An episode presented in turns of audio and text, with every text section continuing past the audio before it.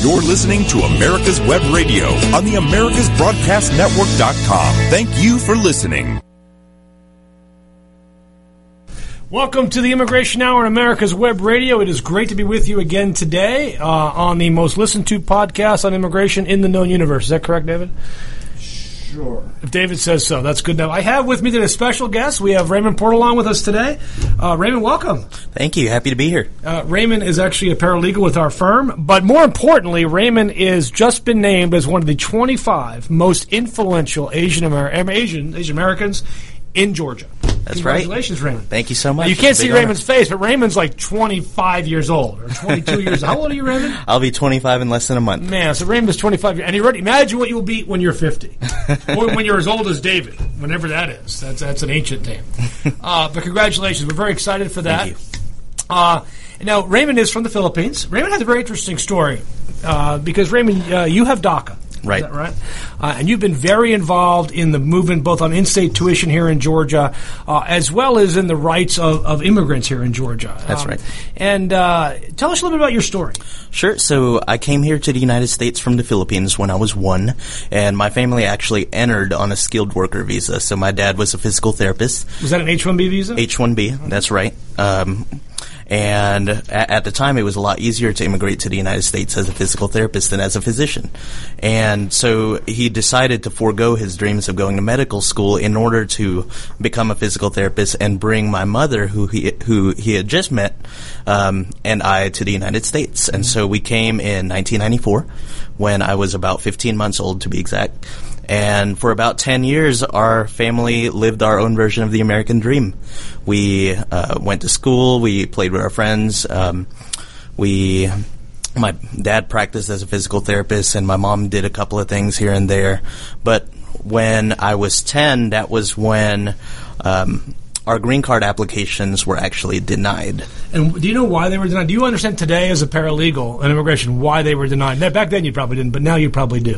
Back then, uh, I had an idea of it, but um, but I didn't understand really the law behind it. See, what happened in 1996, Congress changed the law. Right. Uh, and they required an English language component to the, what, what in this case was a physical therapy uh, uh, green card, which is a very special kind of green card back in the day, which still exists today, by the way. Uh, but that test was hard.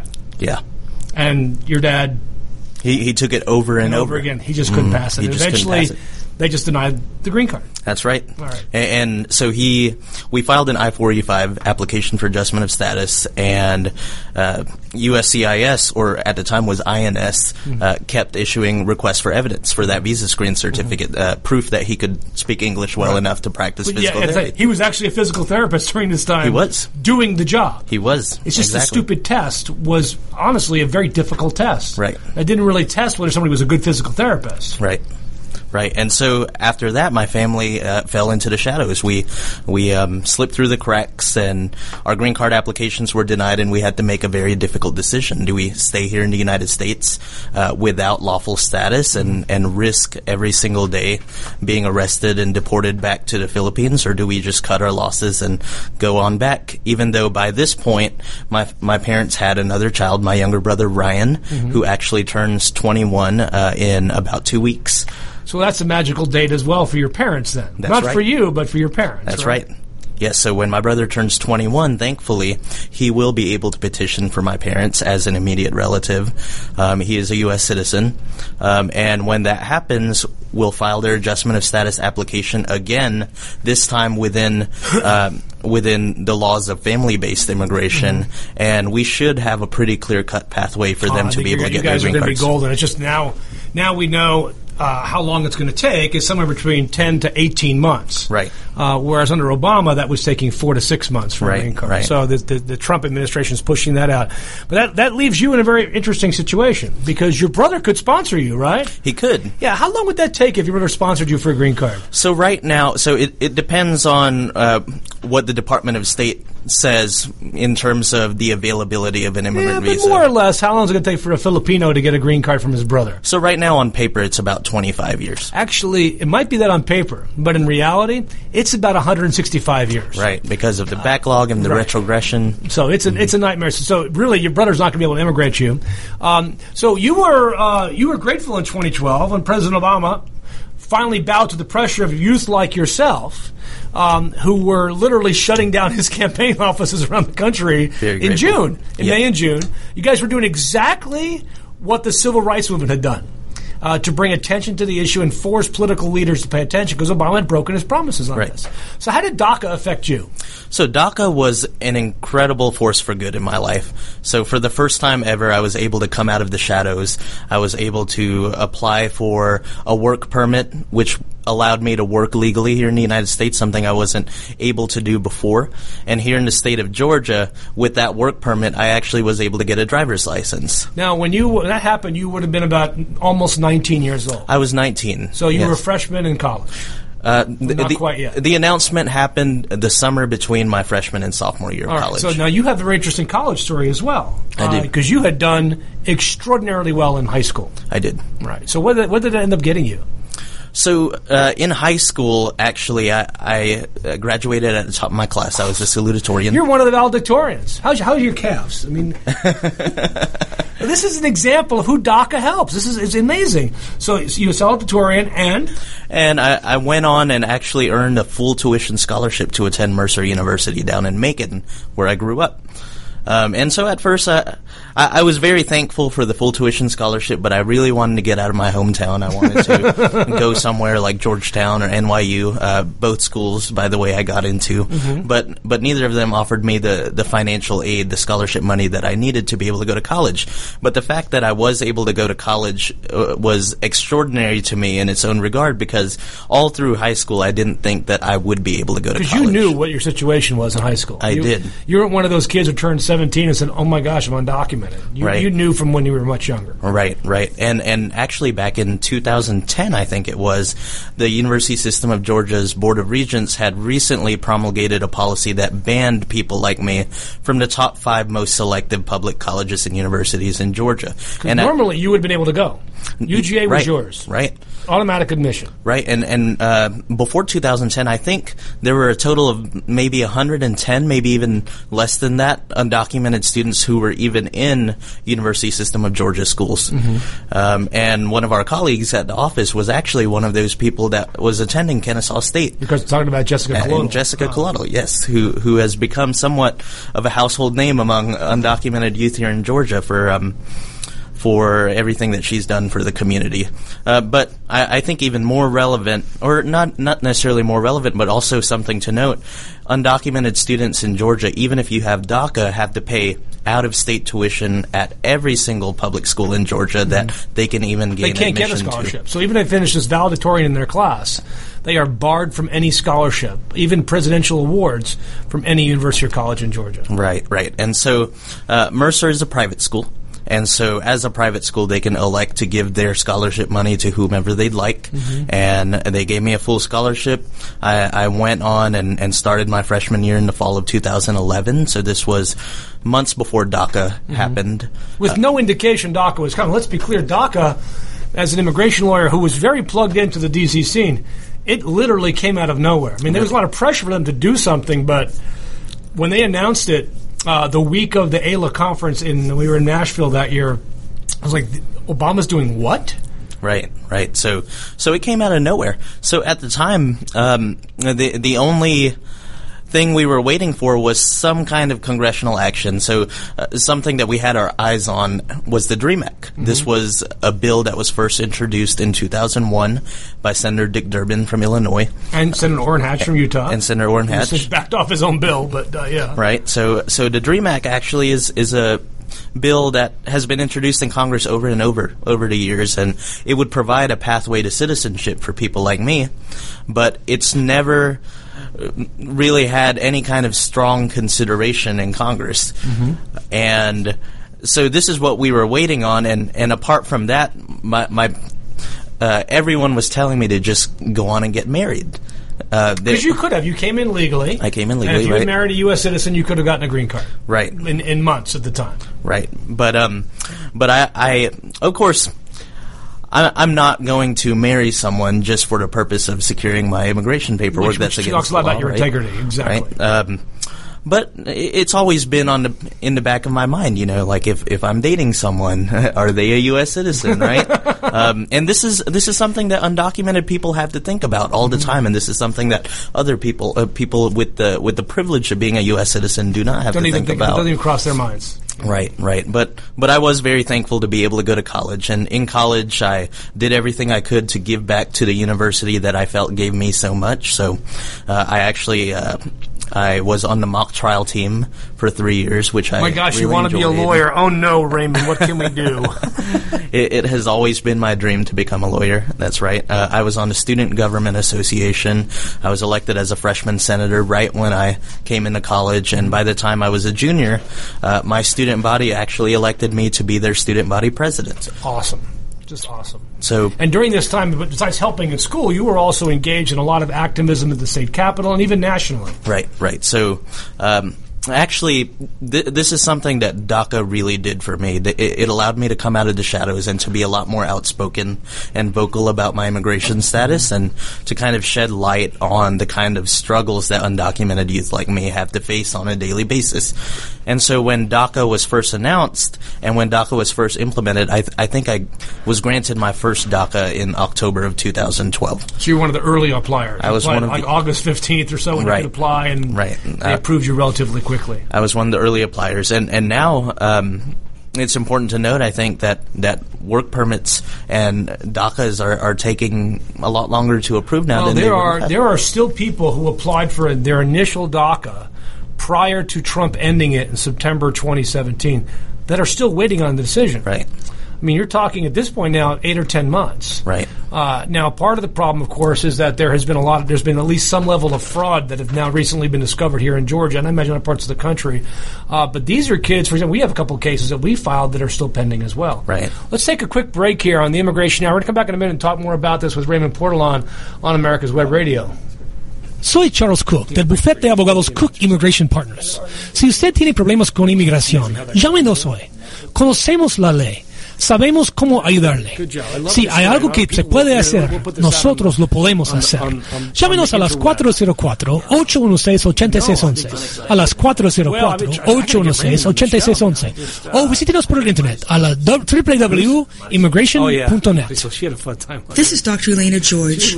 Join me Wednesday mornings from 9 to 10 a.m. for Medicine on Call, a show dedicated to exploring the medical, social, and political aspects of our healthcare system in order to find solutions.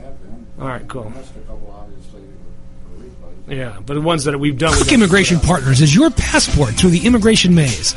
Whether it's help with e-verify in your business, or help in how to document a new employee under the new I-9 rules, or if you marry a foreign national, Kuck Immigration Partners is your best choice for a legal advocate. Call us today at 866-286-6200. That's 866-286-6200, or visit us on the web at www.immigration.net. No. You're listening to America's Web Radio on the AmericasBroadcastNetwork.com. Thank you for listening. Welcome back to the Immigration Hour on America's Web Radio. It is great to be back again. We got Raymond Portalano with us today telling us um, what DACA has done for him. So, how did DACA change you? How, how did that make you better than you might have thought you could be? I, I think that the main thing that DACA was able to provide for me was just this safety and security, this this blanket um, of comfort that, that allowed me to really come out of the shadows and be a force for good for my community.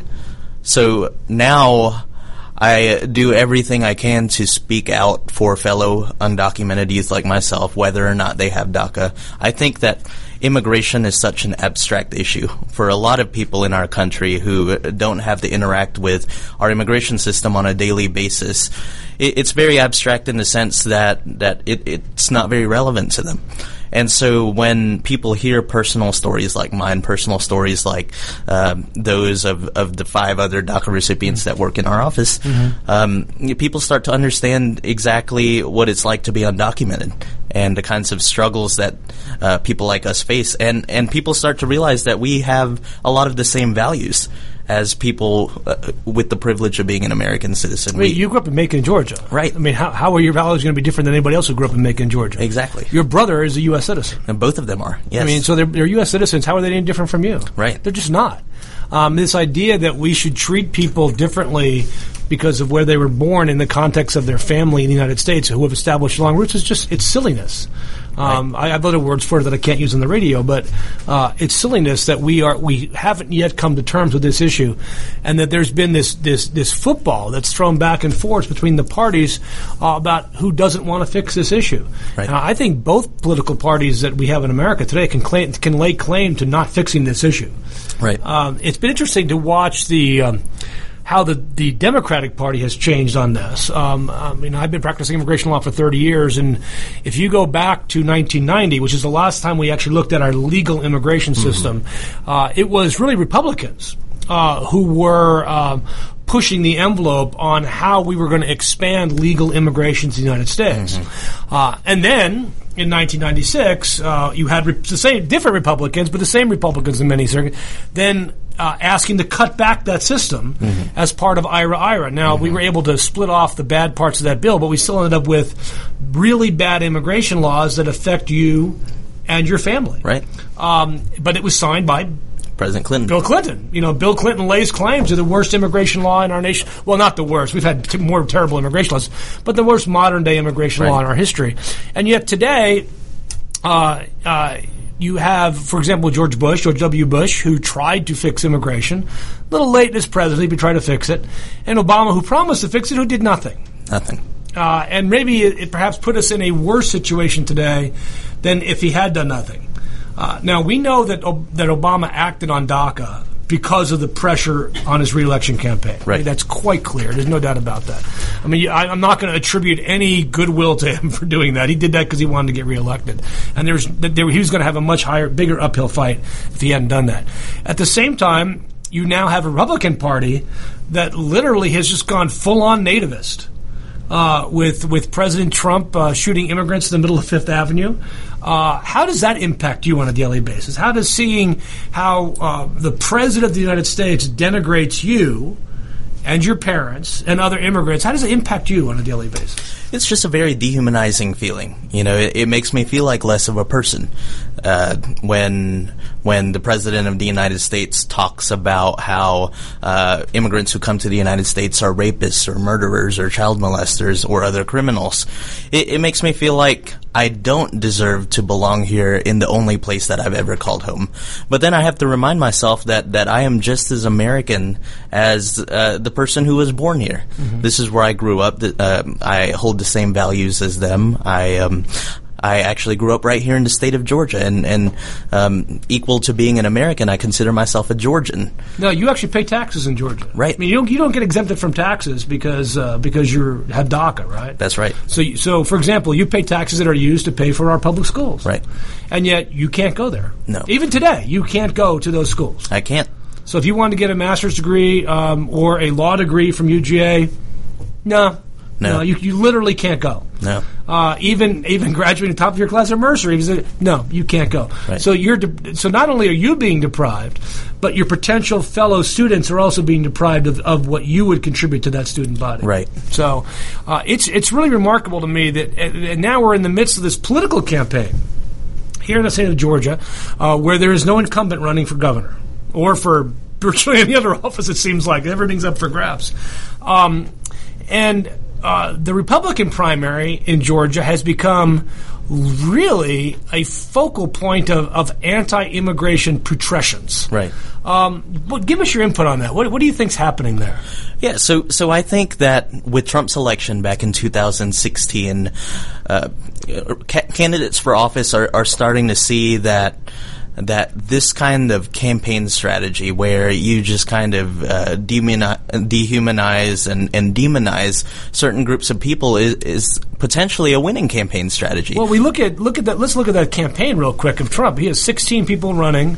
He was the only one well, other than Ted Cruz, I'd say Ted Cruz was out there too to demonize immigrants. Right. You know, Cruz didn't do it at that level, especially when we found out his dad ran the the the, the, the uh, was at the Bay of Pigs and was trying to assassinate Kennedy, or whatever crazy thing Trump said. But now at a local level, and so none of them imitated Trump, and they all lost. Right. So the idea is, if you imitate Trump, you can win. Right. That, that that's what he's saying. And, and I think that's what's happening right now uh, in the Republican primary right here in Georgia. We've got several candidates for governor who are really using, as you said, immigrants as a focal point. Um, w- which candidate will be the the candidate who deports all of the quote unquote illegal aliens that live in the state of Georgia? this morning I was watching. I like to watch Morning Joe in the morning because they get a broad selection of people on that show from all political parties, and you know Scarborough's an old Republican conservative, and Mika, his now fiance, is kind of a liberal, but they get a lot of different viewpoints. So they go to commercial, and, and what commercial is on the air? But two back-to-back gubernatorial commercials, one from Casey Cagle, and one from uh, Kemp, Brian Kemp. I want to call him Jack Kemp, but oh my God, he's not, definitely not Jack Kemp.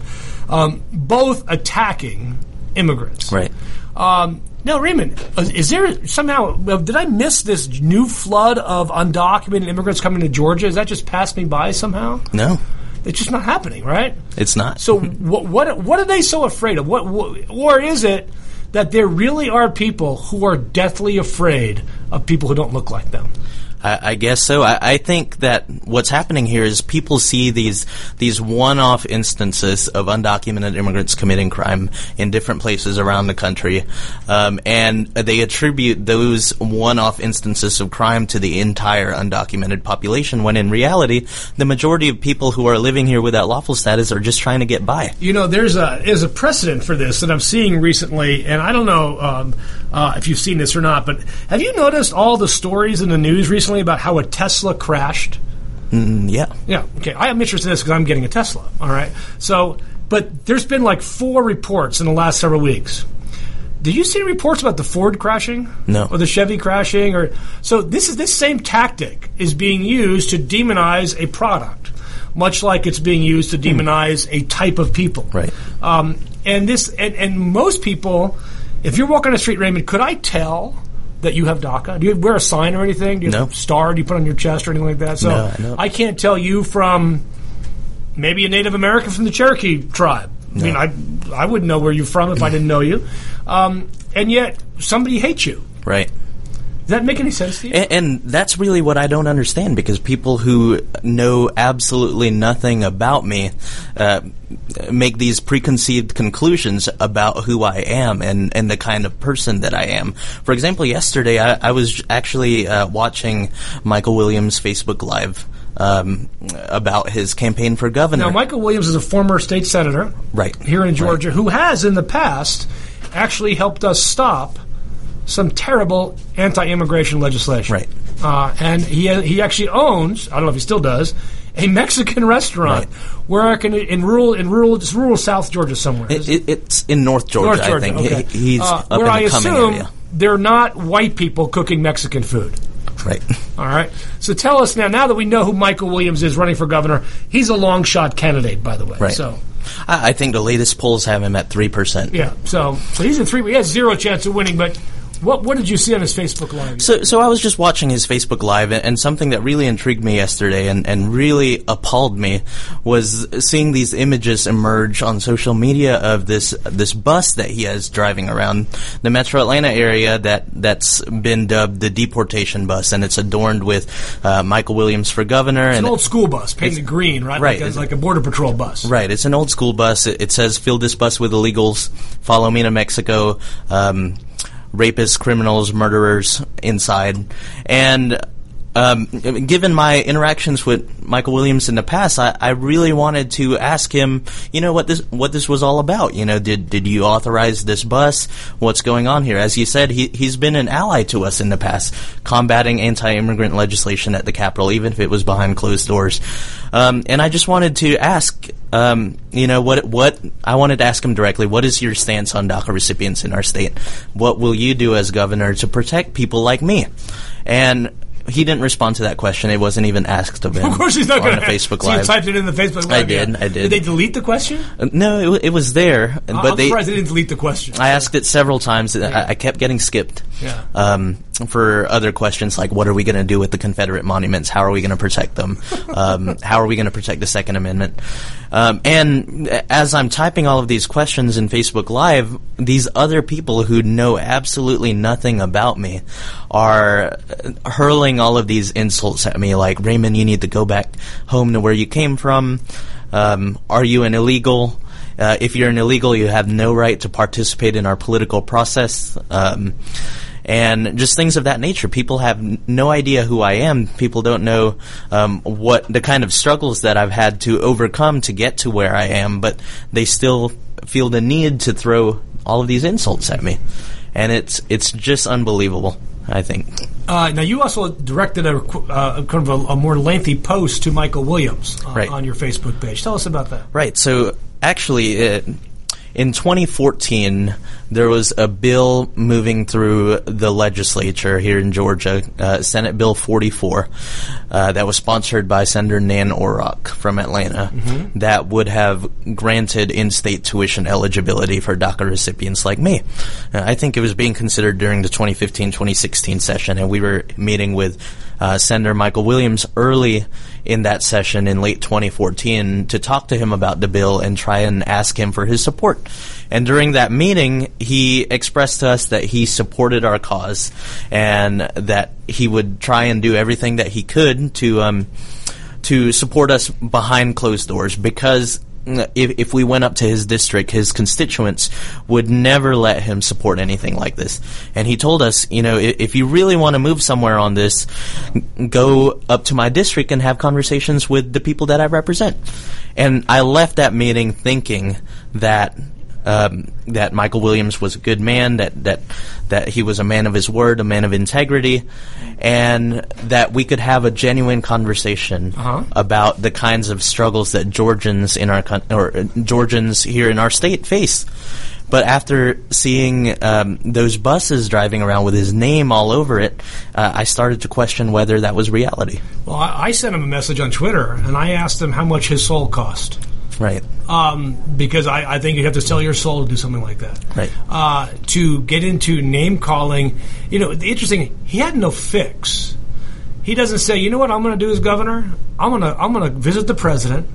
I'm going to visit my congressman, and I'm going to ask they fix this immigration system on a win-win basis. Right. So that America wins, that immigrants win, and that we can move forward with the system that betters America. But I, I haven't seen that plan from him. You know why? Why? Because he didn't have one. Let's take a break here on the Immigration Hour on America's Web Radio. Si usted tiene problemas con inmigración o asuntos que tiene que arreglar, llama a los abogados de Cook Immigration Partners. Somos en su lado. Tenemos más de 50 años de experiencia haciendo las leyes de inmigración y defendiendo a los inmigrantes. Llámenos hoy a las 404-816-8611, a las 404-816-8611 o al www.immigration.net.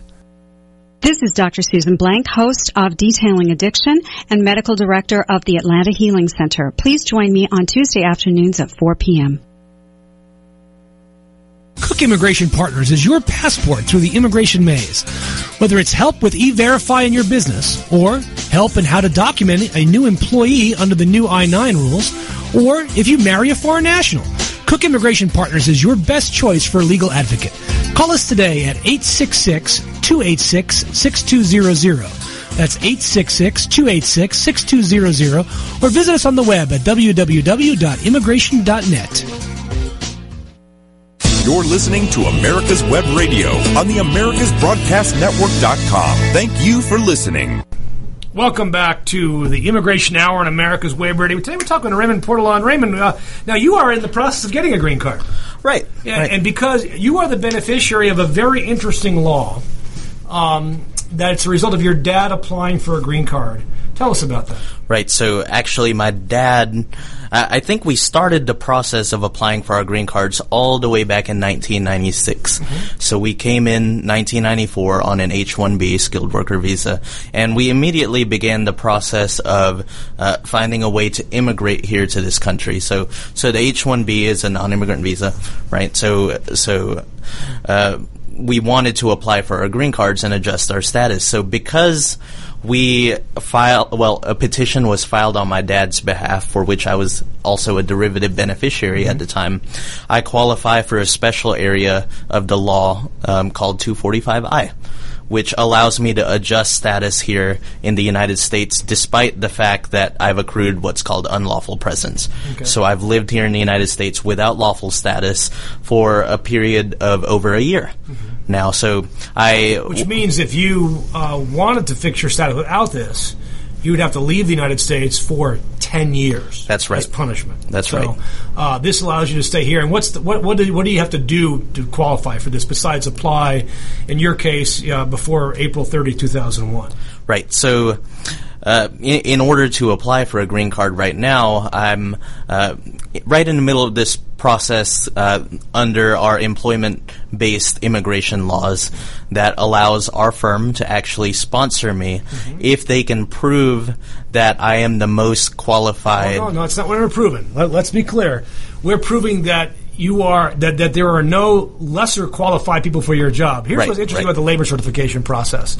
It's not designed to show you're the most qualified. Got it. It's designed to show you're the only qualified person for the job. Uh, we we have to run a series of advertisements uh, in which we say, "Here's Raymond's job." Apply for it. Here are the requirements. Apply for it. Uh, and uh, the and, and the way it works is, if somebody who's the least qualified but still qualified applies, then we can't move forward. So it's a bizarre way of testing the labor market. If you're looking, what employer in America, including us, hires the least qualified person that could still do the job? No employer in America does that. Uh, you're more qualified than anybody we've, we've seen. Uh, now, fortunately, nobody's really applied because there's 3.9% unemployment in the United States. Right. Uh, and we've been looking for paralegals forever, Right. uh, qualified paralegals. So we're going through this labor certification process right now, um, which uh, will ultimately end up showing the Department of Labor saying, you know, Kuck Immigration, you're right. There are no qualified, willing, and able U.S. workers right now in Atlanta to do Raymond's job. Right, right. And, and I am so thankful that our firm is willing to do this for me. We would do it for every DACA kid if they had this great, amazing benefit of 245I, Right. which you have. Now, this law doesn't exist anymore, oddly enough. 245I was eliminated April, um, May 1, 2001. But the law says, at least the current interpretation of the law, that anybody who was a derivative beneficiary of one of those applications prior to April 30, 2001, who was physically present in on December 20th, 2000, or I, I don't know, your dad may have applied before 98 when there was a different 245I, that um, you could just pay a $1,000 fine instead of going home for 10 years. Right. Now, a lot of I have a lot of friends in immigration law. So you know we, I can fix immigration tomorrow. Well, just bring 245I back. well, that would that would be the amnesty everybody's talking about because that's really what it was designed when Congress first introduced it in '98 for three months, and then brought it back in 2001 uh, for for basically four and a half months.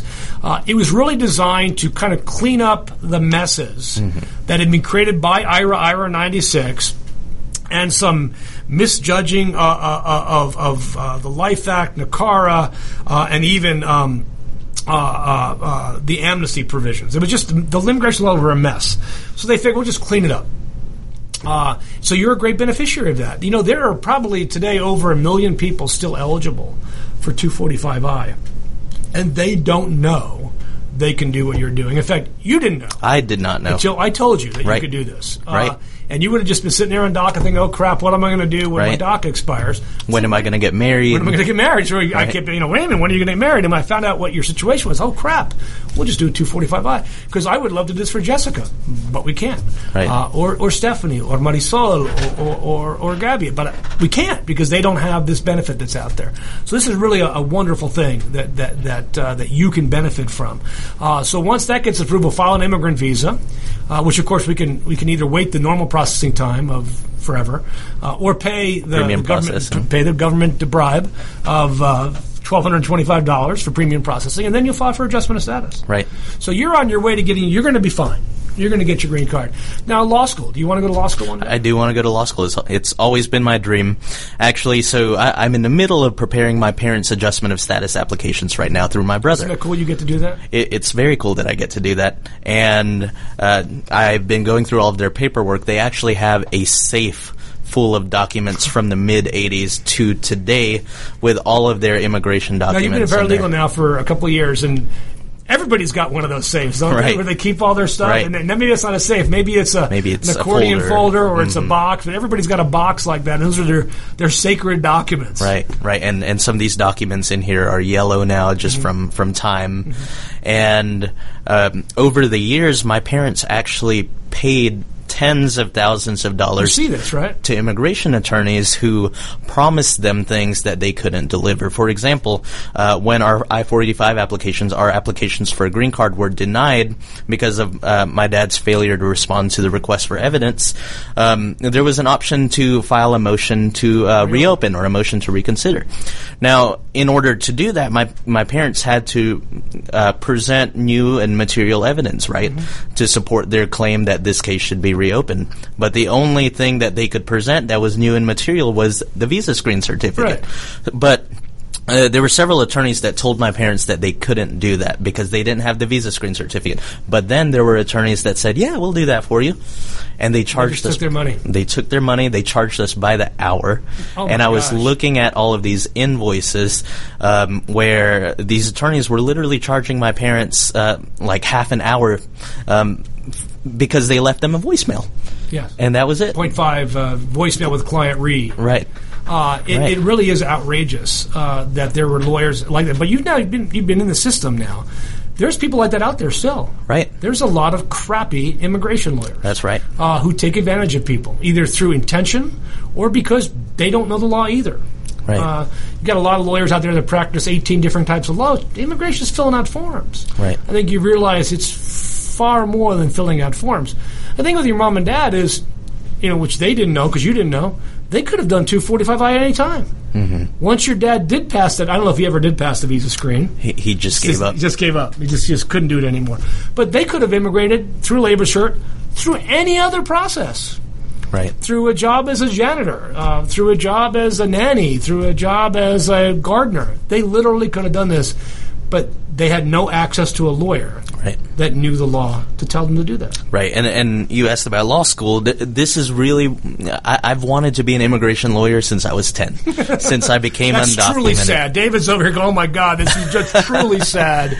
Uh, he wants to be an immigration lawyer. Just watching these immigration attorneys take advantage of my parents, literally sitting at the conference room table with my parents and this lawyer, um, and helping interpret for my parents. Not necessarily interpret, but helping them understand exactly what was going on in this meeting.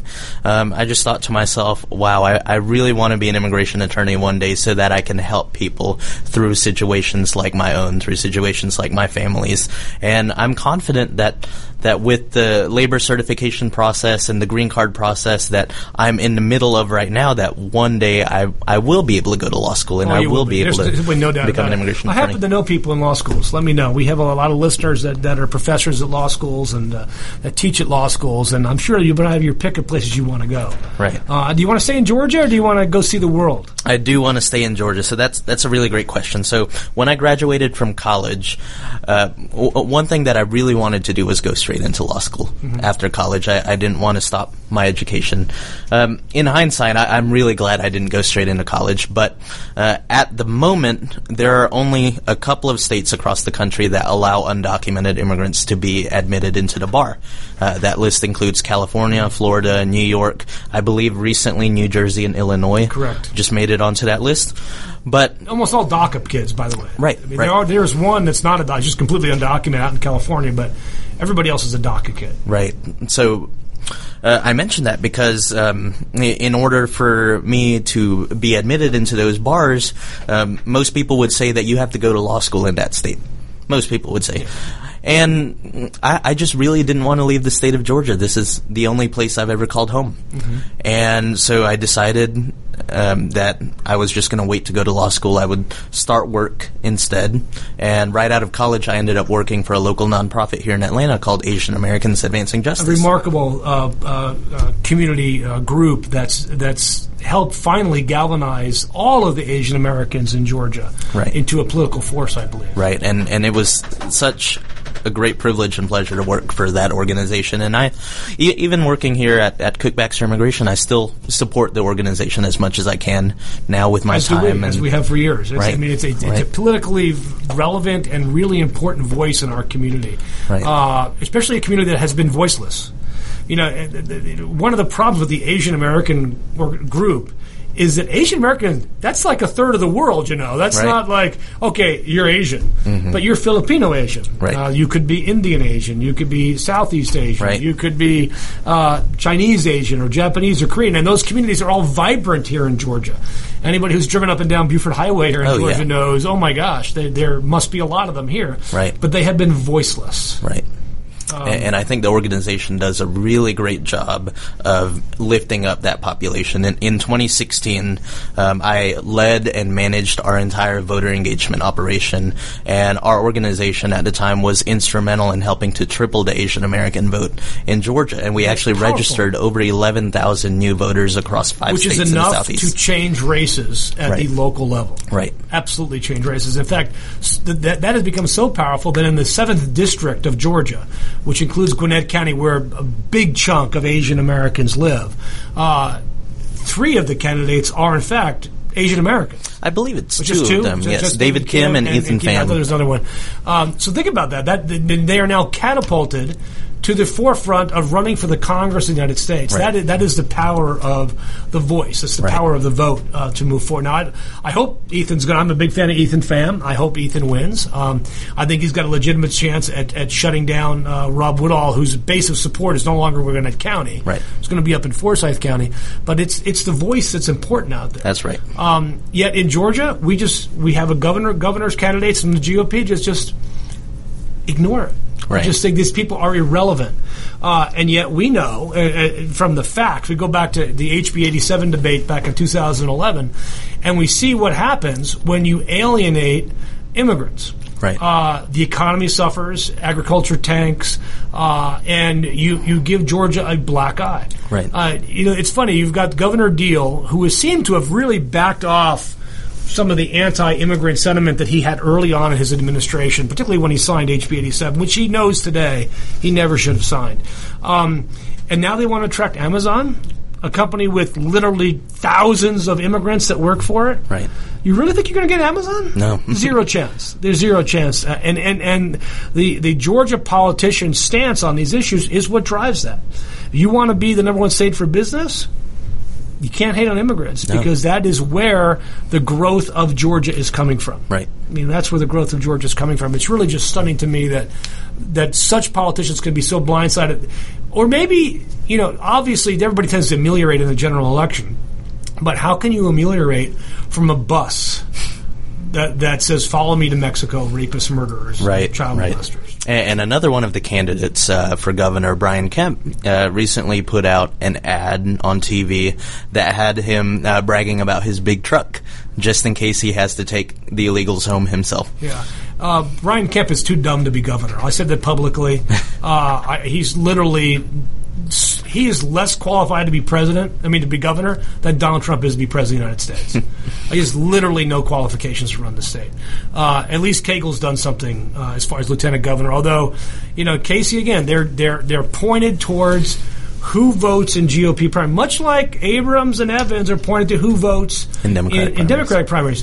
One of the things I love Stacey Abrams so much about is she's trying to get more people to vote in Right. primaries, whether they agree with her or not. She's getting more people to vote, and while the, the GOPers are trying to get less people to vote in primaries, they want fewer people to vote in, in the general, um, because they know the more people that vote, the less chance of their crazy ideas from the 18th century and 19th century and the nativists and the know nothings have, have no chance of winning the day. Right. Uh, and, and I hope whichever Democratic candidate does, and I hope it's Stacey Abrams, uh, because I support Stacey Abrams, uh, that uh, her her her voice is loud and clear about the things said and done in this GOP primary. Right. Um, now, you know, Hillary Clinton took a lot of heat for uh, calling some of Trump's supporters the deplorables. So the deplorables. People wear that proudly. I- I'd be embarrassed, um, particularly if I was also a Christian and believed that was deplorable. Right. Uh, uh, and I mean, Hillary clearly ran one of the worst camp- presidential campaigns in modern American history. Uh, but at the same time, she also pointed out uh, what other people were afraid to say that we cannot allow intolerance uh, and and prejudging and disrespect be the political discourse of the day. Right. That all that does is denigrate us as a country. Let's take our final break here on the Immigration Hour on America's Web Radio. Soy Charles Cook, abogado y jefe del grupo de abogados Cook Immigration Partners. Llámenos hoy si usted tiene problemas con inmigración, si ha sido arrestado, si se casó con un ciudadano o tiene una oferta de trabajo. Nosotros le podemos ayudar. También podemos explicar qué puedes hacer para recibir los beneficios de inmigración. Llámenos hoy a las 404-816-8611, 404-816-8611 o visítenos por el internet al www.immigration.net. This is Dr. Susan Blank, host of Detailing Addiction and medical director of the Atlanta Healing Center. Please join me on Tuesday afternoons at 4 p.m. Kuck Immigration Partners is your passport through the immigration maze. Whether it's help with e-verify in your business, or help in how to document a new employee under the new I-9 rules, or if you marry a foreign national, Kuck Immigration Partners is your best choice for a legal advocate. Call us today at 866-286-6200. That's 866-286-6200, or visit us on the web at www.immigration.net. You're listening to America's Web Radio on the AmericasBroadcastNetwork.com. Thank you for listening. Welcome back to the segment today, final segment today on the Immigration Hour on America's Web Radio. We're delighted to have Raymond Partolan with us here today, talking about both DACA and his history and what immigration means in our modern society. I want to ask you about what uh, the um, White House uh, Chief of Staff said about immigrants today. I don't know if you've heard this or not. I, I haven't. Let, let's let's listen to what John Kelly had to say. John Kelly. Kelly is I don't know if you know this or not is not a Native American name. I don't know if you knew that or not. it's not a Native American name. Um, said this quote uh, talking about immigrants today. Uh, but they're also not people that would easily assimilate into the United States, into our modern society. They're overwhelmingly rural people. In the countries they come from, fourth, fifth, and sixth grade educations are kind of the norm. They don't speak English, obviously. That's a big thing. They don't speak English. They don't integrate well. Well, they don't have skills. Wow. That is the chief of staff to the president of the United States. Wow.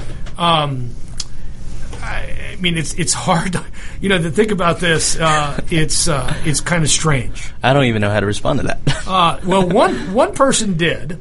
Uh, one person uh, on the, on the the interweb uh, is a professional genealogist. uh, she is, she calls herself a genealogist for the resistance, and so she did uh, John Kelly's genealogy. Uh, and so she had something really interesting to say about it. Um, but because General Kelly's grandfather came to America uh, in 1880 or so, and uh, by uh, 1910, uh, the census reflected he still didn't speak English. So uh, we talk about who the deplorables are. Uh, John Kelly is one of those guys who clearly does not know his own history. Right. Uh, and we know the people that don't know their own history are doomed to repeat it. Uh, but Raymond, here you are. Uh, your first language is not English. Right. I mean, you spoke Tagalog. I spoke Tagalog. Tagalog Right. is a first language. But here today, uh, I don't know how well your Tagalog is today, uh, but your English is, uh, of course, perfect because this is your first. this is now your first language. Right. You're like my dad. My dad uh, was uh, born in the United States, but uh, his parents had only recently immigrated from Germany, and his first language until he went to school was German. That's what he spoke. Uh, but when he died uh, uh, six years ago, not a. I mean, his German was uh, non-existent. It's just gone. It's just gone because English was his language. He, America was the country he grew up in, despite the fact that he grew up going to German events, and he, even as a young man, he would do lots of things that were very focused on Germany, and that goes away. Right. Um, I imagine there's not a huge Filipino community in, in Macon. It, it's not huge. No. It- I imagine there's your family and three others or something like that. Right. Uh, so, but initially your parents probably hung around with other Filipinos. Right. But today that's probably not the case. No. That's how people go. Yeah, you know, people like John Kelly judge everybody by the dude who just showed up at the border Right. asking for asylum, uh, when that's simply not the case. Right. Uh, people come here uh, for a lot of different reasons, uh, but more than anything, they come here to be Americans. Right. Uh, and so some of them takes a little bit longer than others. Uh, but you and I meet every day with people that are new Americans or want to be new Americans, uh, and they bring a sense of optimism, uh, hope, uh, and joy to the process. Um, uh, one of our colleagues, Kirti, uh, came in last night and was overjoyed with this case that she'd been working on for a decade. Uh, the person's green card had literally just been approved that day, and that person was would you come to dinner with me so we can celebrate? This is the best day of my life. 10 years to go through the legal immigration process. Right. Uh, this is what we do every day. Uh, we help make America. And here's John Kelly denigrating immigrants. Uh, it is, uh, it's sad. Right. And yet these are the people that are currently running the United States. Right. Uh, they're doing things like separating mothers from children. Mm-hmm. Uh, where John Kelly, the same just said something, something to the effect, "Well, the kids go to foster care or whatever." Mm-hmm. Like, who cares if you separate a two-year-old from their mother, or an eight-month-old from their mother, or a Mm-hmm. ten-year-old from their mother? Who cares about that? I did hear about that. I mean, that this, this is, for some people, the very definition of evil. Uh, and we hear a lot about times, you know, evil evil lives as long as good men do and say nothing. This is why it's our obligation to speak out, uh, to speak loudly and clearly, uh, to try to get to kind of convince people that this is not who we are as a country Right. um, you know, uh, how most Americans uh, who can't trace their ancestry to the Native Americans think that cutting off immigration today is good for our country, it, it, it just boggles my mind. Uh, or those that say, Raymond, why don't they just come legally? Well, Raymond, why don't they just come legally?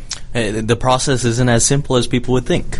I thought you could just go to the post office and fill out a form, No. get a no. green card. Isn't that how it works? People are so lazy, they just won't even try to become a Nope. citizen. Common misconception. You can't do it. In order to qualify for citizenship, first you have to have a green card For five years. for five And years. so how do you get a green card? And to get a green card, um, you have to qualify under a very specific bucket of the law. You can come through your family, through your employer, through the diversity visa, which is also on the chopping block, by the way, or um, or through the asylum or the refugee Well, program. Trump wants to eliminate family-based immigration. Right. People say, no, he doesn't. Well, no, actually, he does. Uh, my friend Alex Nowrasteh is uh, at Cato. He uh, writes a number of great articles uh, from an economics Yeah. and financial aspects on immigration. He's great. Somebody, you, know, other. you know, Yeah. Alex is just awesome. And uh, he said, somebody coming to on Facebook, well, you know, uh, why don't you just come legally? You know, Mm-hmm. well, Ray's like, well, they can't. they can't. Yeah. Uh, when, when if you're Mexican, you got to wait uh, 165 or Filipino, you got to wait 165 years to get a green card through your brother. You know that category is useless. Uh, but when you want to eliminate, like the Trump administration does, all their goal is to eliminate legal immigration. Let's be clear. Oh no, he doesn't. Oh yes, he does. Trump does not favor legal immigration. I don't know whether he hates his wife that much or he doesn't like his in-laws. But for example, we we clearly it's clearly Melania sponsored her parents. Clearly, Melania sponsored her sister for a green card. That's how they got green cards. Trump wants to eliminate both those categories. Maybe he hates his in-laws. I don't know. Uh, I imagine they must hate him at this point. Uh, But that's what they're talking about. Right. Eliminate family-based immigration and take employment based immigration and basically make it impossible to immigrate to America unless you have a PhD at 29. Mm-hmm. Because that's the criteria basically to immigrate to the United States. or if you have a million bucks. Or, or- well, that, they want to do away with that too. Right. They want to do away with that too. So it is a, uh, as well as the lottery, which has been the primary source of African and Eastern Europe based Right. immigration to America for the last 25 years. Um, if we look back at the country today and compare it to 1990, where are we? We are a much stronger country financially. We are a much uh, more diverse country. Uh, we are a much more educated country. Uh, we are a much more powerful country. Why? Well, it's not because of native population growth, because from 1990 till today, there has essentially been no native population growth. It's been all immigration. And how do you compete against countries like China? Well, I guess we don't have to compete with them anymore because apparently we're giving them jobs. We're making China great again. That's what Donald Trump announced yesterday, but we're Sunday in the morning. But what we're really trying to do here is keep America competitive internationally with countries like China and India, uh, whose populations are three to five times more than ours. You can't compete if you're too small. Right. You just can't. That's just the nature of the beast, uh, especially internationally. Uh, so we are really looking at uh, a president who was trying to dismantle. Just this week, he announced that uh, the administration announced that uh, student visa holders who have in the past not accumulated unlawful presence if they fell out of status will now begin to accumulate unlawful presence whenever they commit a status violation, even if they don't know it. A status violation can be dropping a class before you add a class and falling below the 11 credit hour threshold, and that gets automatically reported to SEVIS, and you, and the school might not even tell you. And you keep going to school and graduate, and all of a sudden you're out of status. You're screwed. Uh, and so it's uh, these types of changes uh, are coming down from the nativists, the pro-abortionists, and the anti-immigration people that Trump has put into control in his administration. Right. Uh, and it, it is, uh, uh, to, to use the president's own words, it's hashtag sad. It's hashtag sad. Well, Raymond, this has been a great show. Yeah, thanks for having Uh, me. It has been a great show because I think what, what you provide here is a voice uh, for those like you. You are not alone. You're not the only kid like this. There are 700,000 others. Now, here's the sad part about DACA today. Uh, we when, when Obama announced DACA, we knew there was 1.8 million potential applicants. Only 900,000 ever applied. Only mm-hmm. half. Mm-hmm. Today, there is a chance to extend DACA, to extend it for two years and people aren't taking advantage of it. Less than 15%. What do you have to say to them? As a closing, what do you say to those that have DACA now? Should they renew? Everyone who has DACA right now should renew because we don't know what's going to happen with the program. File it today. Get your final two years. This is Chuck Kuck and Raymond Partolan on the Immigration Hour on America's Web Radio. Kuck Immigration Partners is your passport through the immigration maze. Whether it's help with e-verify in your business, or help in how to document a new employee under the new I-9 rules, or if you marry a foreign national, Kuck Immigration Partners is your best choice for a legal advocate. Call us today at 866-286-6200. That's 866-286-6200, or visit us on the web at www.immigration.net. You're listening to America's Web Radio on the AmericasBroadcastNetwork.com. Thank you for listening. 45 years of experience is behind the most trusted name in auto transportation. Passport Transport, the first and finest today. That's why Passport Transport is the preferred auto transport for major auto manufacturers, concours, museums, tours, and collectors, and should be your choice from across the state to across the country. When you have the need, go to passporttransport.com and enjoy the peace of mind referenced experience will give you. Passport Transport. This is Dr. Susan Blank, host of Detailing Addiction and medical director of the Atlanta Healing Center. Please join me on Tuesday afternoons at 4 p.m. Affordable health insurance was the promise of Obamacare, but for many, the government mandate caused more problems than it solved. This is Dr. Elena George from Medicine on Call, and I want to tell you about a truly affordable alternative allowed under Obamacare, Liberty Health Share. Liberty HealthShare bypasses doctor and hospital panels, giving you the freedom to choose. And with a maximum of $500 out of pocket per person and 100% coverage up to $1 million per year per occurrence, you can rest assured knowing you and your family are protected. Coverage starts as low as $107 per month and also includes dental, vision, pharmacy, and holistic care. Liberty HealthShare puts you back in charge of your health. Visit them online at libertyoncall.org.